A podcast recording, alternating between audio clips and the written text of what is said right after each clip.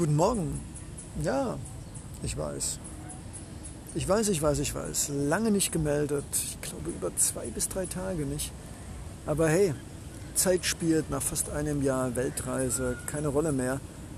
Was ist eine Minute, eine Sekunde, ein Herzschlag, ein Augenblick, eine Begegnung, eine Nacht, einen Artikel schreiben, einem Schmetterling zuhören und auf einen Tempel blicken, der über 800 Jahre alt ist.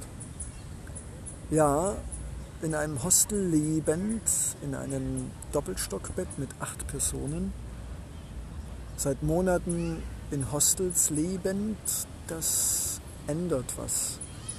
Willkommen. Willkommen in dem Seelentagebuch von Leonardo Secundo. Natürlich von Leonardo da Vinci II., wie sich's gehört, respektvoll, nicht arrogant und trotzdem größenwahnsinnig. Jetzt, nach fast einem Jahr Reise, bin ich... Nein, es ist ein Jahr. Oh, ich muss in wenigen Tagen Jahrestag feiern. Wie wunderbar. Und jetzt? Leo, wo bist du jetzt? Naja, hoffentlich immer bei mir.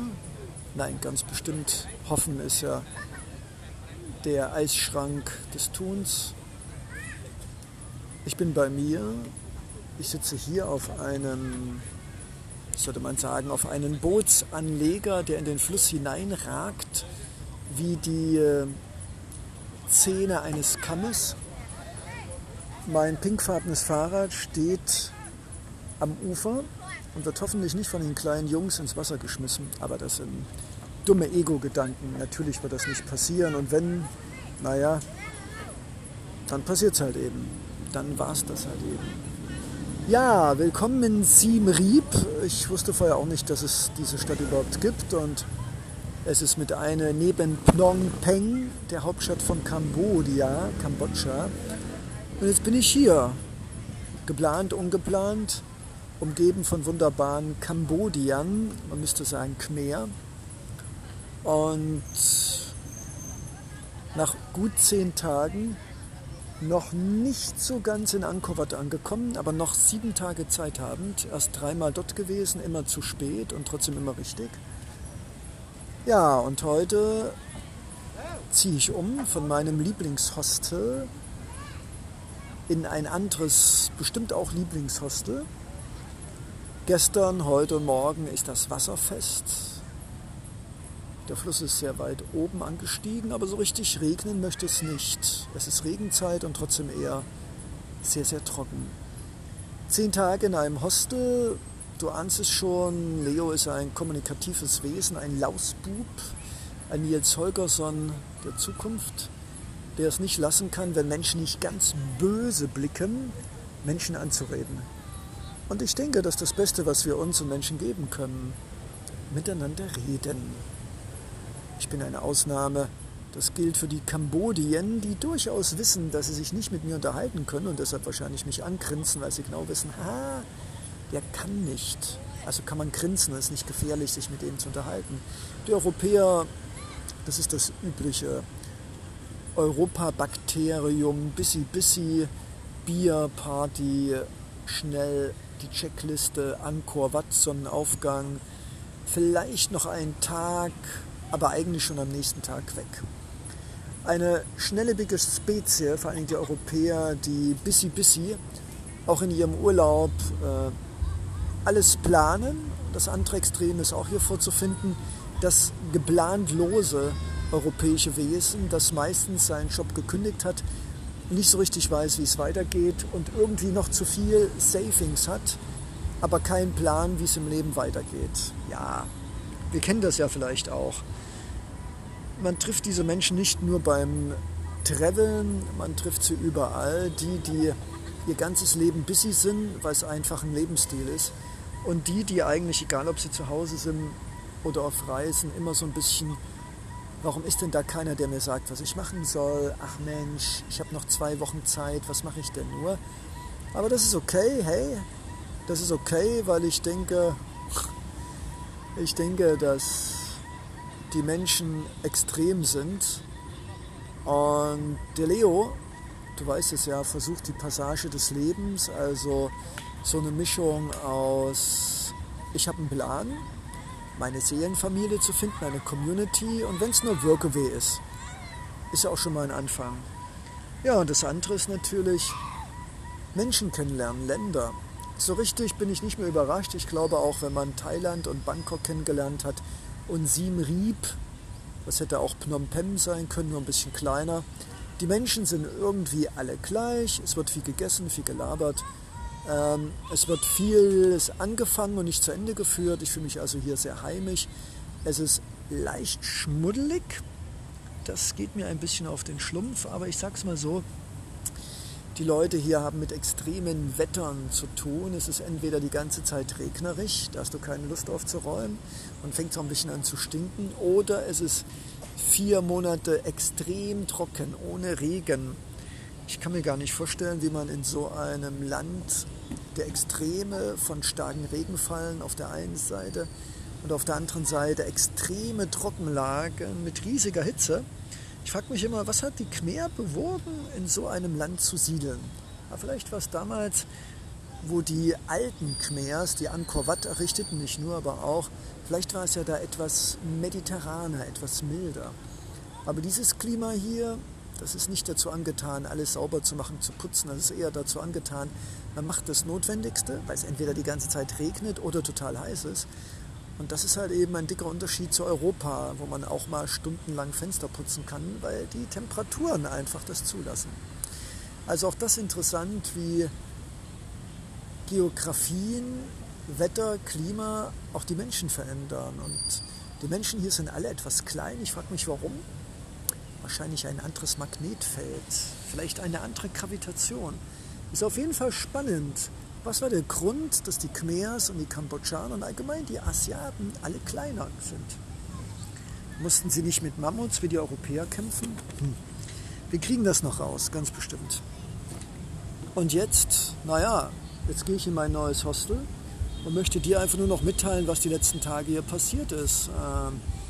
Ja, gar nicht so viel. Jeden Tag etwas laufen, was bei der drückenden Hitze schon Überwindung kostet, weil der Körper möchte gar nicht laufen und schon gar nicht schnell. Jeden Tag ein bisschen im Pool geschwommen, sagen wir mal eher im Kinderplanschbecken. Jeden Tag meditiert, was ich auch noch machen werde. Jeden Tag mit Menschen gesprochen, Konzepte gemacht über emotionale Intelligenz und über empathische Kommunikation.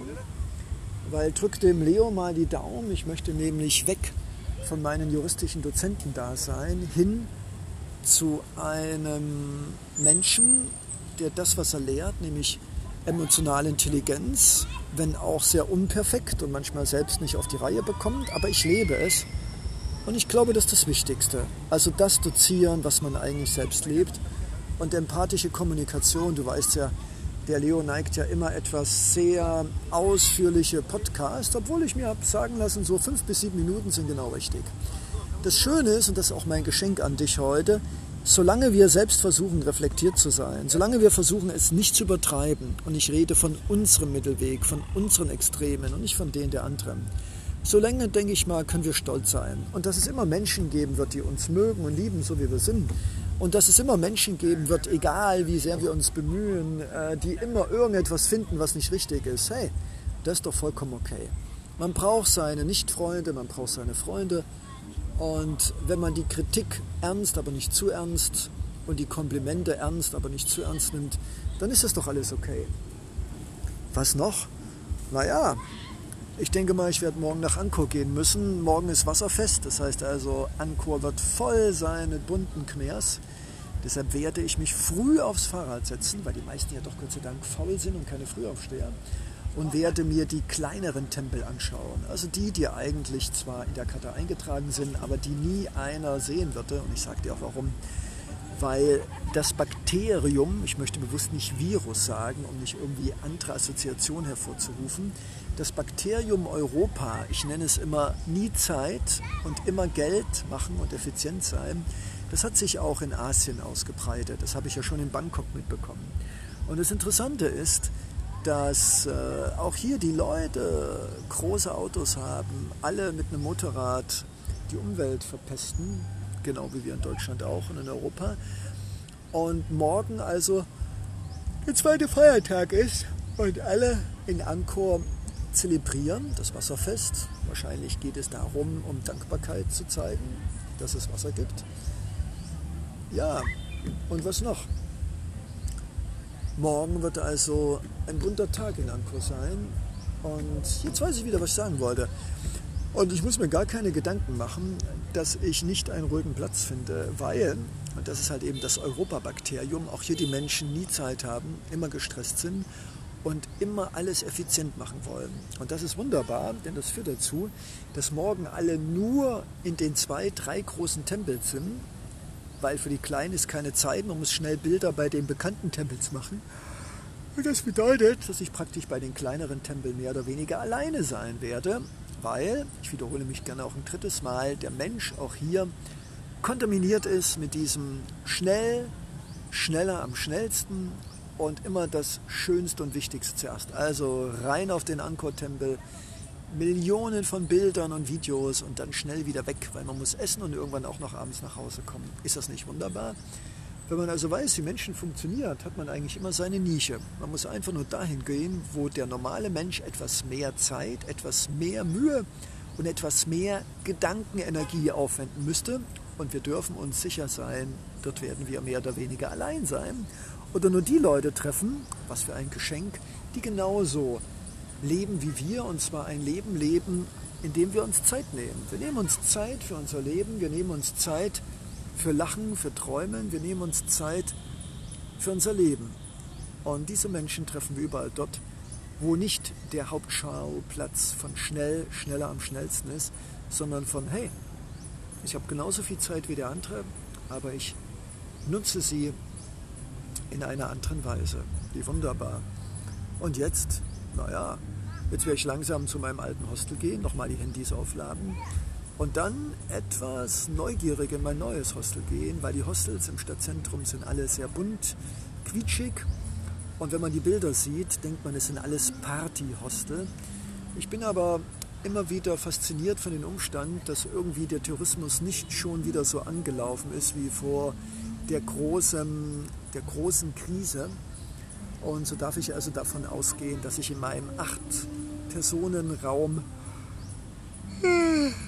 vielleicht nicht alleine, aber auch nicht vollgefüllt bin. Außerdem ist da noch ein Balkon und eine Terrasse. Wer sagt es? Das gab es bei dem anderen nicht. Übrigens auch eine Sache, die ich gelernt habe und die ich dir gerne weitergebe.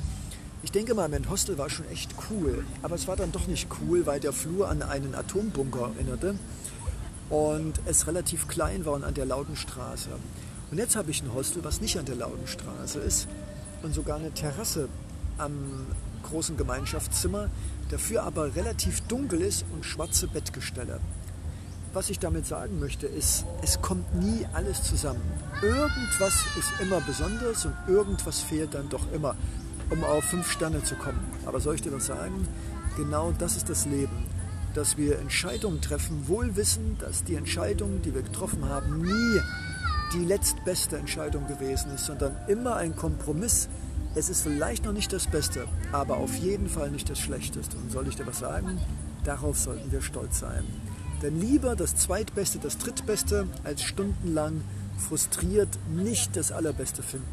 Und gerade in einer Zeit der Überangebote, der Überfülle, des stundenlangs nach einem Joghurt in Dutzenden von Regalen schauend, ist das einfach, sich ein Ziel zu nehmen, 2, 3 Kriterien, und dann einfach so ein bisschen dem Universum vertrauen und dann sagen, das ist es. Auch wenn ich genau weiß, es wird nicht das Beste sein.